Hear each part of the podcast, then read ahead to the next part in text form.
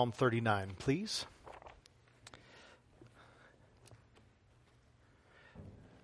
As you're turning there, thank you for that. I so appreciate the worship team and how they help us to be ready to receive truth from His Word. I'm just so thankful for that, but also to be able in the meantime to help us sing truth. And uh, as you've been going through your week this week, I hope that this will be a uh, particular psalm, like really everything in Scripture, is to give us a holy perspective of things, because we're surrounded 167 other hours by uh, so many other things that are trying to vie for our attention. But I'm hoping that at this time that you will, as you look at what Scripture has to say, that you will use this as an opportunity to see what God has for you and the perspective that God intends for you to be able to have as you're dealing with those other 160, uh, uh, those other 167 hours of the week. So let's, um, let's stand together as we read His holy and perfect word. Again, Psalm 39. To the choir master, to Jeduthun, a psalm of David. Verse 1. I said, I will guard my ways that I may not sin with my tongue. I will guard my mouth with a muzzle so long as the wicked are in my presence. I was mute and silent. I held my peace to no avail, and my distress grew worse. My heart became hot within me. As I mused, the fire burned. Then I spoke with my tongue. O Lord, make me know my end, and what is the measure of my days. Let me know how fleeting I am. Behold, you have made my days a few handbreadths, and my lifetime is as nothing before you. Surely all mankind stands as a mere breath. Selah. Surely a man goes about as a shadow. Surely for nothing they are in turmoil. Man heaps up wealth and does not know who will gather. And now, O Lord, for what do I wait? My hope is in you. Deliver me from all my transgressions. Do not make me the scorn of the fool. I am mute. I do not open my mouth, for it is you who have done it. Remove your stroke from me. I am spent by the hostility of your hand. When you discipline a man with rebukes for sin, you consume like a moth what is dear to him. Surely all mankind is a mere breath. Selah. Hear my prayer, O Lord, and give ear to my cry. Hold not your peace at my tears, for I am a sojourner with you, a guest like all my fathers. Look away from me that I may smile again before I depart and am no more. The grass withers and the flowers fall, but the word of the Lord stands forever. You may be seated. So, again, thank you so much for praying for us as we ventured back east. So, we went to Kentucky, stopped on the way in, uh, in Lawrence, Kansas, and a beautiful little town where the University of uh, Kansas is, Rock Chalk Jayhawk. For some of you out there, you're welcome. And then uh, we end up landing in Shelbyville. And so for the first uh, couple of days that we were there, after cutting my mother-in-law's grass and the, the fatigue from driving, that's what I thought COVID. That's what I thought it was. That what turned out to be COVID, and uh, just couldn't shake it. And I'm like, I know I'm getting older, but I'm not getting that much older, but here, here we were, and I was spending a lot of that time uh, quarantined, but we also spent a lot of time in the car. And we have, I don't know if any of you use Spotify, but Spotify allows you to develop a playlist of all sorts of songs. And uh, our, well, maybe I should say our, my preferences are some of the older classics and some of the standards and such. And one of the songs that came up was Billy Joel. And for some of you, like, Billy Joel's not that old. This was in 1978. That was almost 50 years ago. I'm telling myself this. But there is a song called Just the Way You Are. And there's a line in there that says, I just want someone that I can talk to, right? I just want someone that I can talk to. I want you just the way you are. And then another song came up by uh, the legendary Jim Croce. Some of you may know who he is. And it was talking about an operator, or he was trying to get an operator through a payphone. Some of you may not remember what payphones are. And you can keep the dime as one of the lines that's in there, but uh, one of the one of the lines was in there. He was just basically trying to get a hold of someone that he used to date, and he was having trouble being able to do that. And then we um, came along a little clip from the West Wing, which some of you, I've invoked the West Wing every so often. And there was, toward the end of their run, there was this journalist named Danny Concannon who was talking to a love interest of his, CJ, and they could just never quite get together. There would just be things that were going on. Finally, finally, they were about to, uh, to, to do that. They were about to finally start that on again, off again, or commence the um, relationship that was on again, off again. And when they were trying to have a, just a brief conversation, Danny Concannon, he wrote this. He's like, I want you to do what you want to do. Take the job at the White House. Don't take the job at the White House. I just want you to talk to me about it. I just want us to talk about what it means and how we'll make it work. I just want us to talk like we're going to figure it out together. I want us to talk because I like the sound of your voice. I just want to talk. They don't write shows like that anymore, by the way. It's just, it just, it's just beautifully done. But as you're, as you're reading through this, um, reading through Psalm 39, and I always encourage you to try to read through the passages. That's why I'll, I go in order. So you're, you have an idea of what's coming up next. But part of it too is, is that you're able to read up uh, what's next because I think it helps you to be able to listen better, more attentively, be more engaged if you already have already gone through the passage, even if it's just reading through it once. But one of the things that you're noticing here is that there's something going on with David, and he's writing this to Jeduthun, which is one of the temple musicians that was there. And so this was a, this was something that was intended to be sung because this is something that so many Christians go through. They have a godly grief that is welling up within them. Whether it's over sin or sadness or circumstances, there's something that is welling up within them. And they want to talk to someone. David wants to talk to someone. But what David is saying here is, I got to be careful who I'm sharing this with. And so what David is doing is he is showing the pre, the one person that you know that knows you the best. And no, it's not your spouse. No, it's not your kids. No, it's not your mom and dad because there's always little pockets of you that they don't have access to that they don't know about. You may be able to finish each other's sentences, but you don't know every single thought, every single feeling that is going on in someone that you love. But there is one who does. And that is why I pulled, shocking from a hymn, I pulled a, a, a line from a hymn um, where, as far as the sermon is, con- is concerned, what a privilege to carry everything to God in prayer. Now, there are people that you will over time realize that you'll be able to talk to. We'll get that, to that in a second. But know this, you are never alone in that godly grief and those godly issues that you are going through.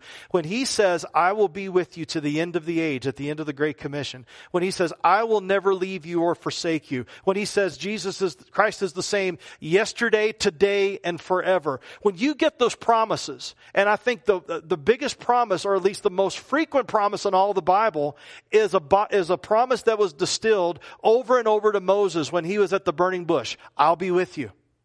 I'll be with you. I'll be with you. I'll be with you. I'll be with you. You're never alone. And if you're a follower of Jesus, that applies. If you're not a follower of Jesus, then I want you to know that he, you have access to him through the cross and the empty tomb but we can come to him as followers of Jesus, as his children, and be able to be heard and to get a holy perspective about things, which we will talk about in just a moment. But let's, let's hear this, hit this first part. And verses one to three. Number one is, is talking about this. Take heed how you handle your inner agony. Take heed how you handle your inner, inner agony. I may have actually um, indicated something over the years. I may have indicated something over the years that may not have been all that helpful to you. You know how when people come up to you and you ask you how you're doing, and what do I say? I say you're lying by saying some, sometimes you're lying by saying you're fine. You need, and I say, you know, you need to be honest. I want to retract that a bit. Because you can't be honest with everybody, can you? Because some people will not have that trust, not have the discernment of whether to know whether to listen or whether to jump in. I mean, remember, if you read at the beginning of Job, Job's friends were fantastic. When he was going through all of that stuff, they were fantastic when they just shut their mouths and they just listened. Where they got into trouble from Job 3 to 37, 35 chapters they ended up getting in trouble because they were trying to figure out what was going on with Job. They were trying to pontificate. Well, it's this. You're in sin. You've done this. You've done that. Just, just repent and everything will be fine. And Job's like, I have, and I'm still going through this. Sometimes we just don't have access to everything. And then what happens is people take what you're saying about your godly grief and what's going on, and not only will you risk sinning with your mouth about these things, but someone can take that. I mean, just go, get on social media. When people are vulnerable and honest on social media and they just take that and they twist it and they contort it and they make not only, um, they make not only conclusions about who you are, but they also make conclusions about who God is and we've got to be really careful. So this is why in verse 1, David is like, I said, I will guard my ways that I may not sin with my tongue. I will guard my mouth with the muzzle. Look, look at this. You see it? So long as the wicked are present. So you've got to be careful who you share your godly grief with so you don't sin with your mouth. But you also don't, don't help other people come to wrong conclusions about things. But that doesn't take away from the fact that there were some things that were welling up in David that just have to get out. Jeremiah was like that in Jeremiah 20, where he said that this, this fire was in my bones and I couldn't hold it in because Jeremiah, no converts, nobody, well, two converts actually, but th- there was just, every time he preached the word, something bad happened. He's like, I'm done. I'm done. But a fire was welling up in his bones and he had to preach, come what may. And so you look at this and he's like, I was mute and I was silent. Verse two, I held my peace to no avail. This is not working. And my desires grew worse. It wasn't getting better by staying silent. Things were starting to crank up even more. My heart became hot within me. As I mused, the fire burned, and then I spoke with my tongue. And the rest of this is him speaking with his tongue. Spurgeon said perhaps he feared that if he began to talk at all, he would be sure to speak amiss, and therefore he totally abstained. It was an easy, safe, and effectual way to avoid sinning if it did not involve the neglect of duty to which he owed God to speak well of his name. So we have to be careful what where we share our inner. We, there are people we can trust. And mom and dad, I, when when you know, I used to like having a lot of people that were kind of around me, but mom and dad told me, he's like, if you have one or two really good friends that you can tell something to, that is gold. And you know, over time, I found that because because in especially in churches like ours where there's a lot of transients, people come and go, come and go, come and go, come and go. And you can tell if they're still good friends if they stay in touch after they're gone. Um, and I have people, thankfully, that are like that. I have been surprised at those who have not been like that. I'll be completely honest with you. And I am, so you begin to be, as you get older, you get to be more grateful for those friendships that you have. That's why coming to church like this and developing those godly relationships is critical in being able to travel through this world.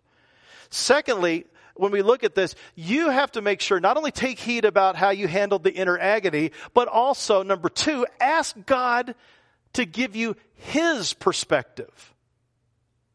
We are surrounded by people that bloviate and pontificate on so many things about how the world's running, how the world should run, what you should do, what you shouldn't do, and, and everybody is just peppering us with advice. They can pepper away all they want. All I know is there is one whose, whose advice, whose news, I know I can trust without fail. Now, there may be others that give some really good advice, but it has to be through the lenses of what God has said in His Word, not in ignorance of it, and not in apathy of it, but in, co- in coordination with it. So, look at verses 4 to 6. Again, Psalm 39, verses 4 to 6. Oh Lord, make me know my end. And when they're talking about my end, please understand, he's talking about let me know my purpose. Let me know what is, is going on. Let me know, well, he'll go into it more and clarify. Let me know what my, let me know my end and what is the measure of my days. Let me know how fleeting I am. Behold, you have made my days a few handbreadths. And if you're wondering what a handbreadth is, just put your hand out like that. I'm not asking you to do this. We're Baptists, right? So put your hand out like this, and it's from your thumb to your pinky. That's a hand breadth. Now, I have very small hands. So that's, that's small. Some of you have a little larger hands. Um, but even then, the largest of hands is still in the great totality of the universe, small. That's the idea. My lifetime is as nothing before you. Surely all mankind stands as a mere breath. And then you see this word Selah. Now, what Selah is, is a pause. It's a meditation. And it's really good for us because some of you, when you, when you were growing up and watching some of these children's programs, all of these children's programs, just think like Sunday morning or Saturday morning cartoons, Bugs Bunny, blowing Yosemite Sam's face off, you know, the good old days, right? And so all of those scenes were going boom, boom, boom, boom. Okay. Now, any of you ever watched Mr. Rogers? Okay. Mr. Rogers, was Mr. Rogers boom, boom, boom, boom, boom? No. No. In fact, Mr. Rogers moves slow as you go. And I think that's why kids and parents honestly treasured him. Because what Mr. Rogers made kids and parents do was slow their roll down. And that's what we need to do. This is what a Selah is. A Selah is a meditation where you are stopping and thinking about what the word is saying in and through you. Then he goes on, surely a man goes about as a shadow, surely for nothing they are in turmoil. So look at how our lives are a few hand breaths. My lifetime is nothing before you. Mere breath, shadow, nothing, turmoil. And all the stuff that I'm going to be doing and working on is very much like Ecclesiastes, which Ecclesiastes is basically a handbook for how to age gracefully and end well. It's a, it's a manual for senior adults. It's already been written. It was written thousands of years ago. And what it's saying is, is that everything that you're doing, what's going to happen is you're going to give it to somebody else. Right? Again, I want to invoke that New Yorker cartoon where the where the, the the dad and the son are sitting or standing in front of this really full garage all the way up to the edge. Someday, son, this will all be yours. Boy, that sounds great, doesn't it?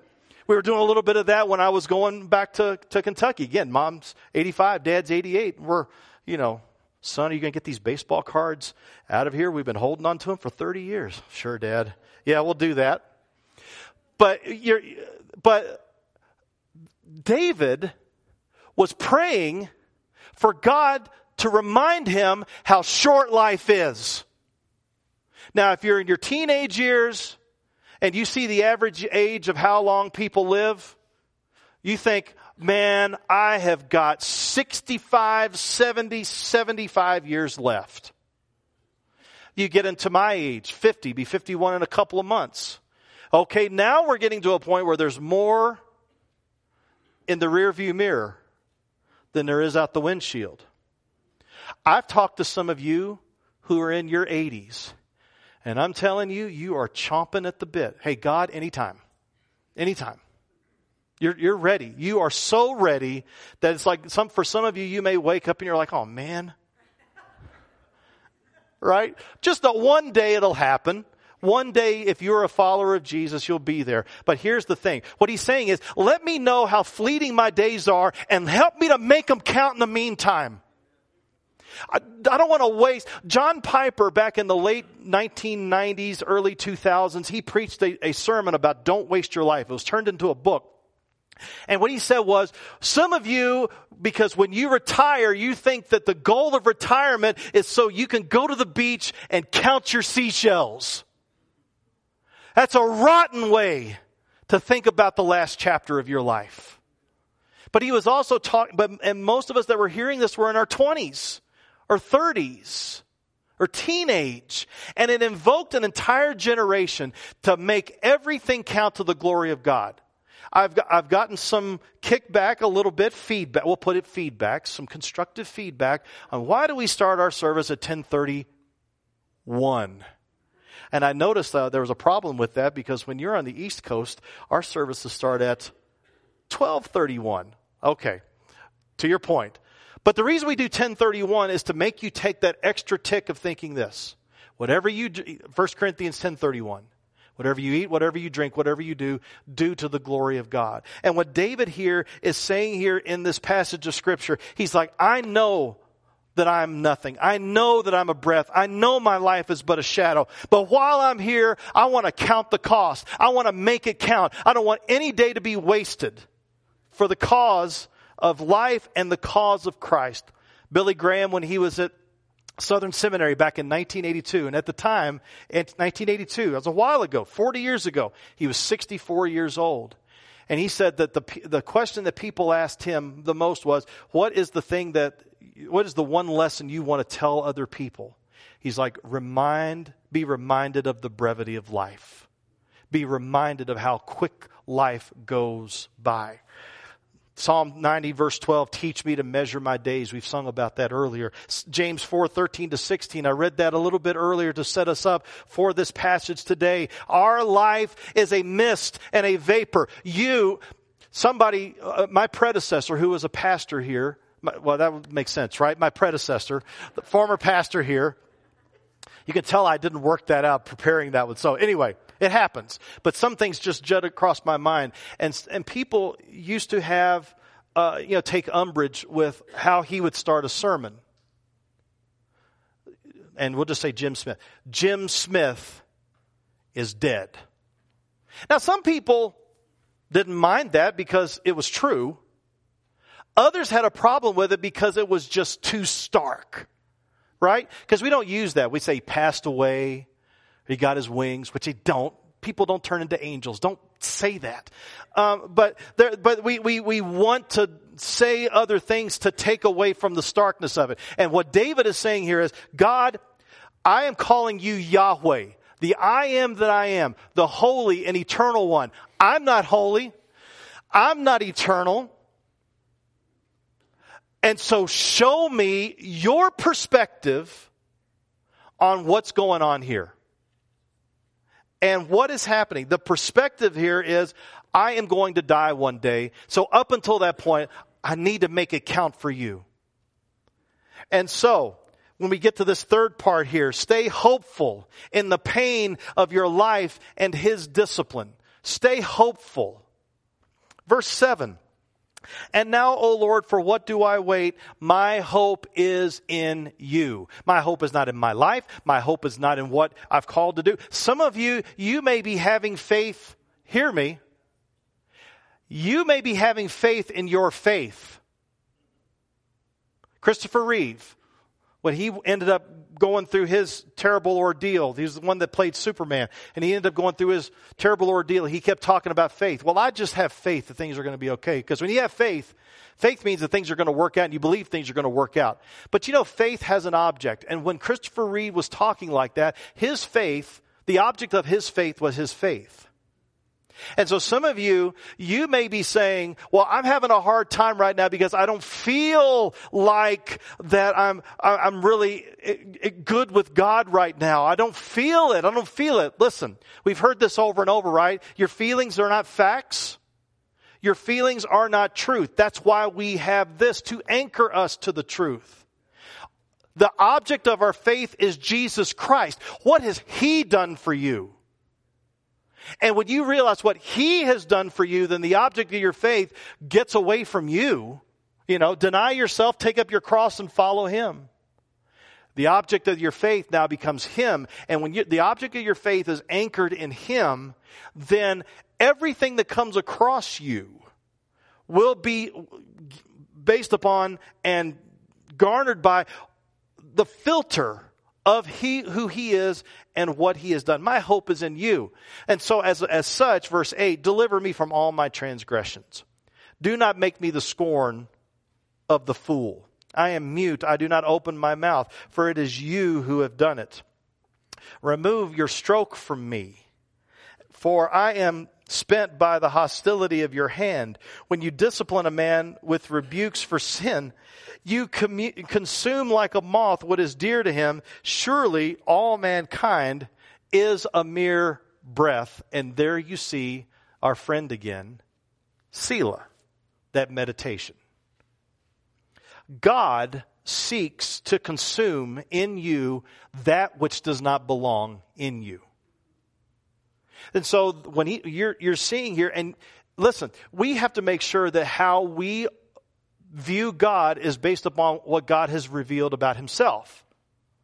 So we may look at this and you say, Remove your stroke from me. I am spent by the hostility of your hand. When you discipline a man with rebukes for sin, you consume like a moth. So if you're coming in here and you have a certain thing of God that God would not ever do anything like to you, He's just really a, a glorified Santa Claus on steroids. And, and then you, that's, that's what you think about Him. Well, He wouldn't do anything to you like that. Yes, He would, just like any father would discipline his child to provide and to protect from you protect you from yourself and your sin. Keep in mind, God's not our equal. He is our Father. He is our King. He is our Lord. And if we are His children, we, because we have received His Son Jesus Christ, then what He will do is, out of love for us, He will discipline us. I will remind you of Hebrews chapter 12 verses 5 to 11. My son, do not regard lightly the discipline of the Lord, nor be re- weary when reproved by Him. For the Lord disciplines the one He loves and chastises every son from whom he receives. It is for discipline that you have to endure. God is treating you as sons. For what son is there whom his father does not discipline? If you are left without discipline, in which all have participated, then you are illegitimate children and not sons. Besides this, we have earthly fathers who disciplined us and we respected them. Shall we not much more be subject to the Father of spirits and live? For they disciplined us for a short time as it seemed best to them, but he disciplines us for our good, that we may share his holiness. For a moment, all discipline seems painful rather than pleasant, but later it yields a peaceful fruit of righteousness for those who have been trained by it. Um, some of you are um, Andy Griffith show scholars. And as you, you may have watched one, and uh, now I always remembered Buddy Ebsen from uh, Beverly Hillbillies, but he actually played another character on there, and it was just a guy that was coming through town, and he basically was just kind of living by his own wits, which means there were things that he was doing that was a little bit uh, illegal, and he was known as David Brown on this character, and uh, he was influencing Opie, uh, the sheriff's son, a little bit. If you're not Andy Griffith scholars, I promise there's a payoff soon. Just hang in there. But it, so they're having this conversation because he Andy was seeing how his son was starting to get swayed by this man. So Buddy Ebsen's character, David Brown, he said, Well, Sheriff, maybe I do look at things differently than other people. Is that wrong? I live by my wits. I'm not above bending the law now and then to keep clothes on my back or food in my stomach. I live the kind of life that other people would just love to live if they only had the courage. Who's to say that boy would be happier your way or mine? Why not let him decide? Oh, you're, you're knowing where this is going, don't you? Because you know Andy Taylor, right? But, but Andy's like, and I am, see, I, I, hear this in my head. I am not going to try to recreate how he says this, but if you, you'll hear it.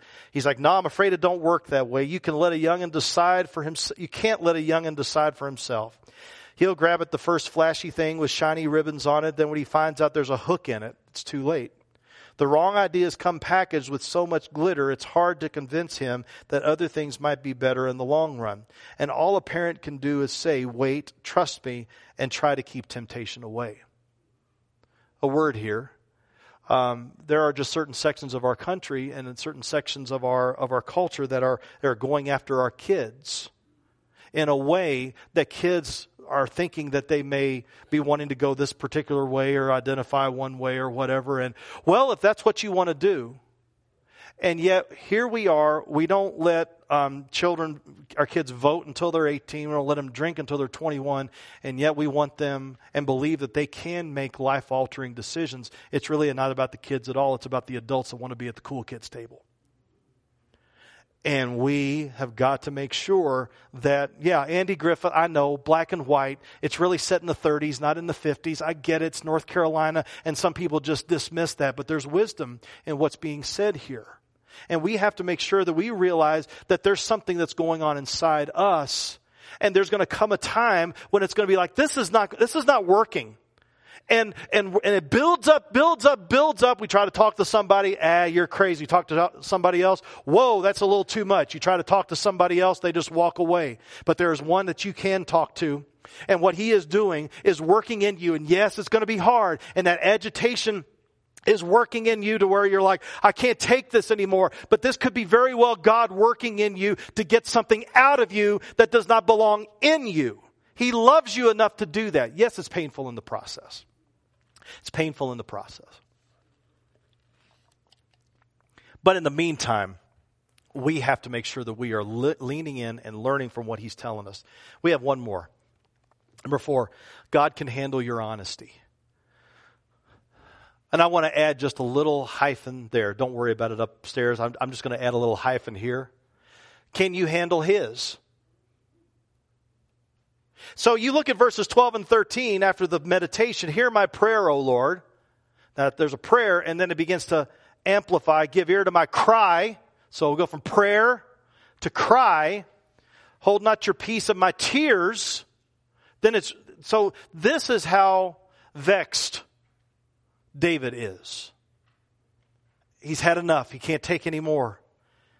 He's like, I'm a sojourner with you, a guest like all my fathers. We're guests here. Again, this world is not my home, right? We, we are guests here, just like all the generations that have gone before us. Pass through. Starting point, ending point. Pass through. Look away from me that I may smile again before I depart and am no more. Now, please understand that there are certain things in Scripture that are descriptive and certain things that are prescriptive. This is, this is David describing the disciplining work of the Lord. And he's just saying, Can I have a little relief here? And what God is going to come along and say is, You'll get relief when I am finished my work in you. And God is at work in you. And he who began a good work in you will be faithful to complete it on the day of Christ Jesus. God loves you enough not to leave you where you are. Now, some of you, you may just walk away from it. Some of you, you may just be apathetic to it. Some of you may just try to, to grind it out. But some of you, you, you know, the, one of the reasons why we have these troubles is we read our Bibles. And when you read your Bible, you begin to see that where you are and where God would have you, that there may be a chasm, a gulf. And so we don't, may not like to read the Bible. The Bible makes me feel bad about myself. No, the Bible has your good in mind. You have a short amount of time here on earth. Let's make it count for the glory of God and seek Him with all that you have so that you can have His holy perspective. But you can be honest with God. God, I'm really struggling with how you're handling things around here. But if, if you want God to be honest with you, if you want to be honest, rather, yeah, if you want to be honest with God, can you handle from His Word Him being honest with you? And if you can, then you're going to be all right. But if you're going to ignore what He's saying, then there will be trouble. It may not feel like it now, but there will be trouble for you. And all of us worry uh, to a greater or lesser degree, knowing that one day we're going to stand before the judgment seat of Christ and we're going to have to give an account for our sins. The question is, are we going to have one who has already paid for our sins on our behalf, or are we going to try and gut it out on our own? Let me tell you, that second option is not going to go. All have sinned and fallen short of the glory of God. That means heaven's not going to wait, but we're not going to have a fellowship with the Lord even here and now. David's being honest, but David also wants to hear from God and ask God to be honest with him. What needs to change in me? My life's just a short breath. It's just a hand breath. But we need to move. And we need to say, God, what do you have for me? So we were going the, the, the few times that I was actually a little bit upright um, on my vacation. Um, and I wasn't sure who said it because it was like a, a, somebody was wearing this shirt. It was really big letters, and it was like a really tiny little, you know, about right here where uh, the who, who said it. And you know, it's not really good to be looking. What's going? What's what's that? You know, you don't want to do that to people. So, but I saw what the big letters were and the big message: be the change that you want to see. And that's a piece of what this is. Because sometimes people are so waiting for something to happen to them and for somebody to do something for them that they wait. Be that change. It ended up being Gandhi. But, you know, Gandhi stole it. He stole it from Jesus. Do unto others. Do unto others as you would have them do unto you. If you're sitting there waiting for someone to do something to you, no, no, no. You're wasting your time. You're wasting your Be that person that God has called you to be. Me- and ask Him to measure your days. Ask Him this week, ask Him, Lord, what have you been, t- or what are you trying to show me that in my thick skull is I'm not getting? And break those walls down and show me what I need to start doing. I don't know how much time I have left. None of us do. But I want to make it count. Show me the end of my days. Show me how to make it count. And thank you, Lord, for when there's something that's welling up in me that I can't tell anybody else, because of what Christ did, opening up the throne of grace where we can approach Him with confidence, have mercy and help in our time of need. You've done that for me. I've got one person in the universe that I can talk to. Thank you for not leaving me alone. That's what Jesus will do. Jesus will give you not just, just His Word, Jesus gives you Himself. You're never alone. And some of you, you're struggling right now, but I hope that this is a morning where you see, yeah, my life's fleeting. Here today, gone tomorrow. But even with that, Christ will make all of it count. I don't have to waste my life. I don't have to wait for somebody to do something to me. I'll go do it to them. I can, I can make sure that I am following what you've called me to do and to make my life count for you. Is that where you're at? May not, it's not just about profits. It's not about profits. It's about bringing glory to Him in everything we do, say, and think. And through Christ, we can do that. Heavenly Father, help us in the days ahead that as we take everything to, to you in prayer, that we also would count our days, that we would measure our days. Help us, Lord, use us for all that you've called us to do, that we would not waste one minute of our lives, that you would call us as you've called us, rather, that we would respond by your strength and for your glory and for the good of those that are around us. Help us to be that person that you've called us to be and not expect someone else to follow through with that. Help us to be that person. Use us, Lord, for your glory and for the good of those that are around us. Again, we pray this in Jesus' name. Amen. So, we, we sing a hymn that has been um, a, a treasure for us as a body of believers for many, many decades and it's a song that's called He Leadeth Me, O Blessed Thought. And we love singing truth here. And I pray that as you see this, that you would ask God, Lord, I'm tired of trying to lead my own life. My life's too short for me to be wasting my energy that way. I want to follow you with the days that you have given me to make it all count. Let's stand together and come to Christ if we need to and, and recommit our, ourselves to Christ if He's calling us to do that. Let's stand together. Mm.